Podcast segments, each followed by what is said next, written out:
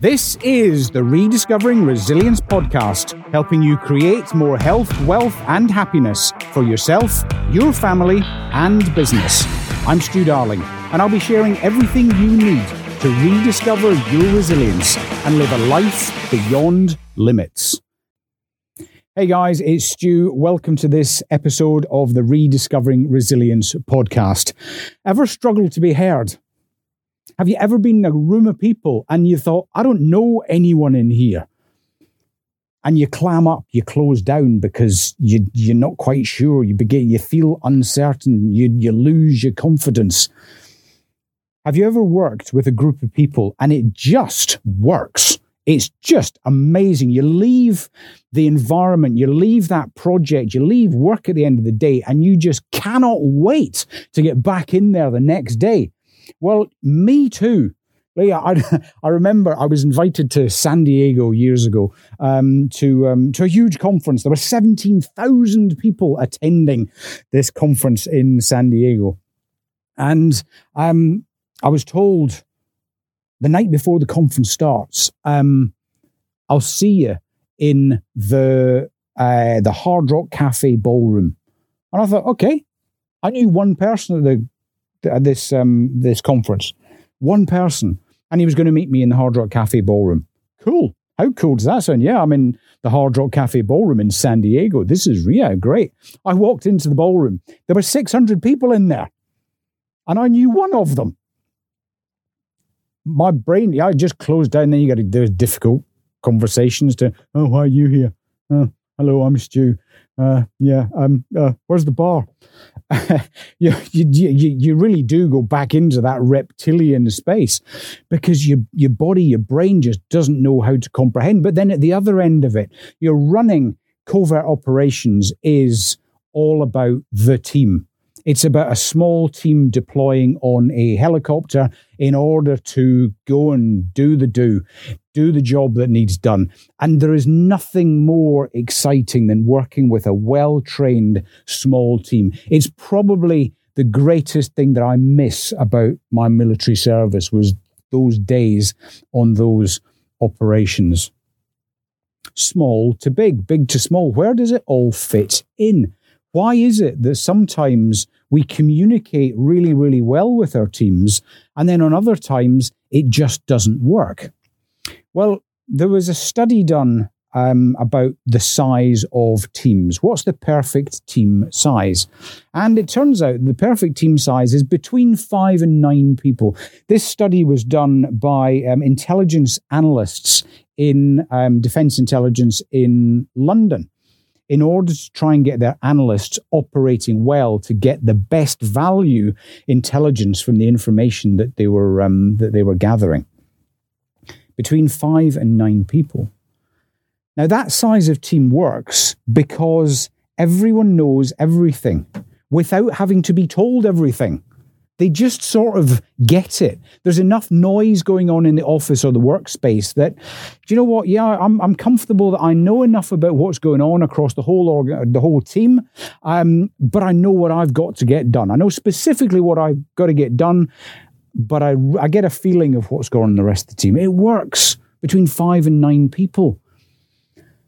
Beyond nine people, things begin to break down. And look, I mean, I do a lot of work with businesses that are just around about that size. They've started in that small team, and hey, it's great. Our business, yeah, we all love each other. We all get together. We eat out. We do. You say it's amazing, and then it all went wrong. I said, oh, okay, I, I guess it went wrong when you hired more people and you tripped over into double figure team size. And they sit back and they go, man, how did you know? What sort of wizardry is this? Well, it's not wizardry, it's simple psychology. When we bump over into those double figures, um, our brain doesn't have the capacity to know everything. And the automatic response, the ego response to that, is people are keeping secrets from me. People aren't telling me everything. I'm being ostracized. Why don't they like me anymore? You ever heard those voices creeping in? So, what do we do about it? Well, before we get to that size of teams, we chunk it down. We break our teams down into smaller numbers. So rather than having nine of us in a group, let's have three groups of three. I'm keeping the numbers really simple here. Let's have three groups of three. And each of them are responsible for different things. And each group has a leader who communicates with the other two groups. So people stay informed, but they don't need to know everything. This can be a messy transition. But if you've got strong leadership and the three leaders of the, of the, the smaller teams and the leader of the organization communicate, it's the beginnings of a truly successful business. Because guess what? When you move from your three, your, your one team of nine to your three teams of three, well, we can replicate that. When our team gets even bigger, we just add on another team of three. Or we can put another person into each of the teams. Remember, we can get to nine people before we're going to do this exercise again. We can get to 27 people and have three teams of three. Now, that's important because most small businesses sit at between 20 and 30 people. The ones that don't get that far are the ones that didn't do this exercise and break into teams of teams. So you can have a business of nearly 30 people by having three teams within it, all of them communicating well with one another. And their leadership, who are in the leadership team, communicating well with one another, and the information is fed down as it's needed. This takes work. If you haven't listened to the last podcast about leading through transition, I talk about the importance of communication, the importance of meeting your team members where they are. Go back and have a listen to it, and then come back and listen to this one again. We've got our teams, and then we can grow the organization. The organization can continue to grow up to, and there's a number here, up to 150 people. At 150 people, our capacity, our brain's capacity runs out to know any more than that. We can't know more than 150 people. We struggle to recognize more than 150 people and know them and put a name to them. There was a study done, an exercise done in China where they got a bunch of workers together. They put 300 workers in a factory and they monitored productivity. And productivity was all right. They thought it was quite good until the second half of the experiment, where they split that number in half. They put 150 in one factory and 150 in another factory. Productivity went through the roof in both factories because people felt part of that big team. They didn't feel overwhelmed by not recognizing people. So at the small end, we've got a team of between five and nine who can all communicate clearly with one another. Any bigger than that, it begins to fall to bits. And then above 150, it begins to fall to bits as well. Now, when I was doing this research, um, I had an epiphany. I had a, I suddenly realized there's something that had been staring me in the face for all of my adult life now made sense. In the British Army, the smallest fighting unit is called Fire Team. Fire Team has four people in it. Very, very junior soldiers, three privates and a lance corporal.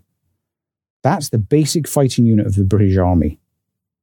Hmm, that's like a small team put two fighting, um, to, to put two of these teams together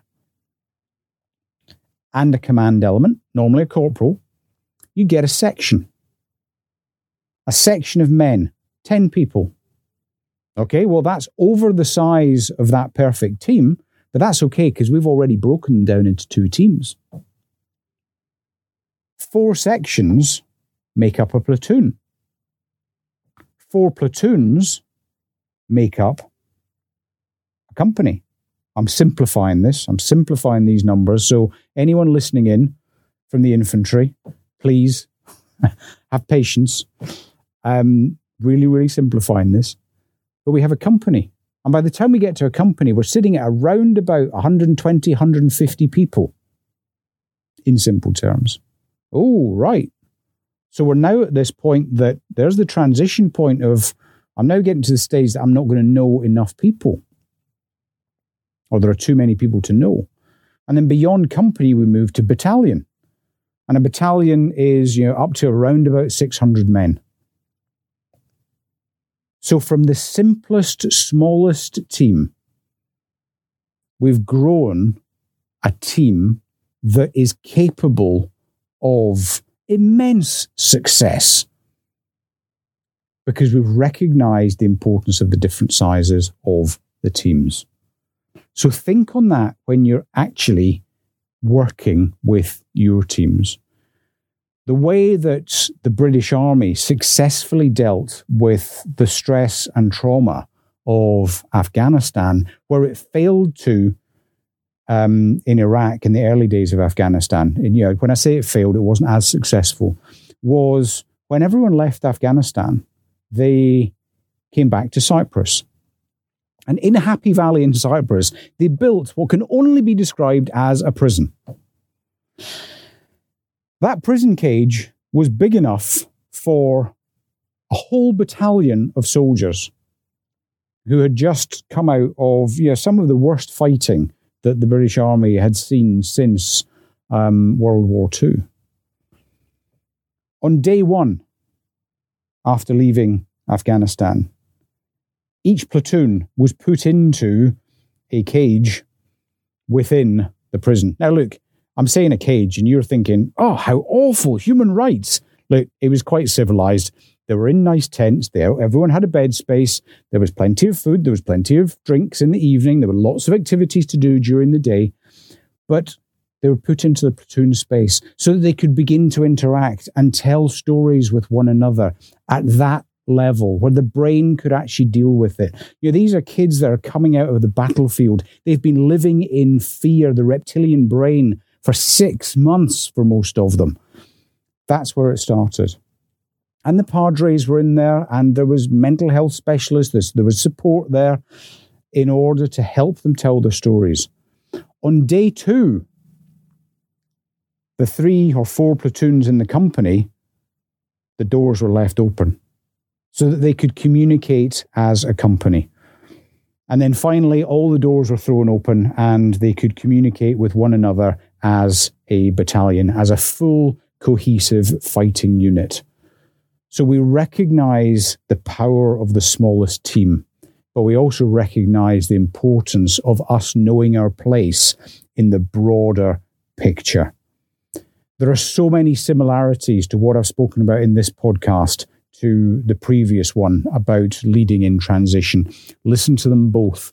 You know, if you're in that space where you're struggling with your team at the moment, it might be down to team size, it might be down to communication. Listen to both of these podcasts and take a view on it. Reach out. Um, have the conversation. Get your team to listen to the podcasts so that you can actually have a conversation about it. But for this one, this is about team sizes. In really simple terms, anything bigger than nine, you need to break it down into smaller teams. Anything bigger than 150, well, you you people are going to begin to get a little bit stressed out by it. So you're going to have to consider how you break that into differing sizes. I'll see you next time. Okay, guys, now it is your turn. Thanks so much for listening to this podcast. Throughout it, you were probably thinking of a few people who you would love to hear the message. So please Become part of the solution. While you are rediscovering your resilience, please share this podcast with two people who you think need to rediscover their resilience. Become part of the solution. Let's actually start solving the challenges that all of us face. Thanks, guys. This was the Rediscovering Resilience podcast with Stew Darling. For more content, head to www.stewdarling.com.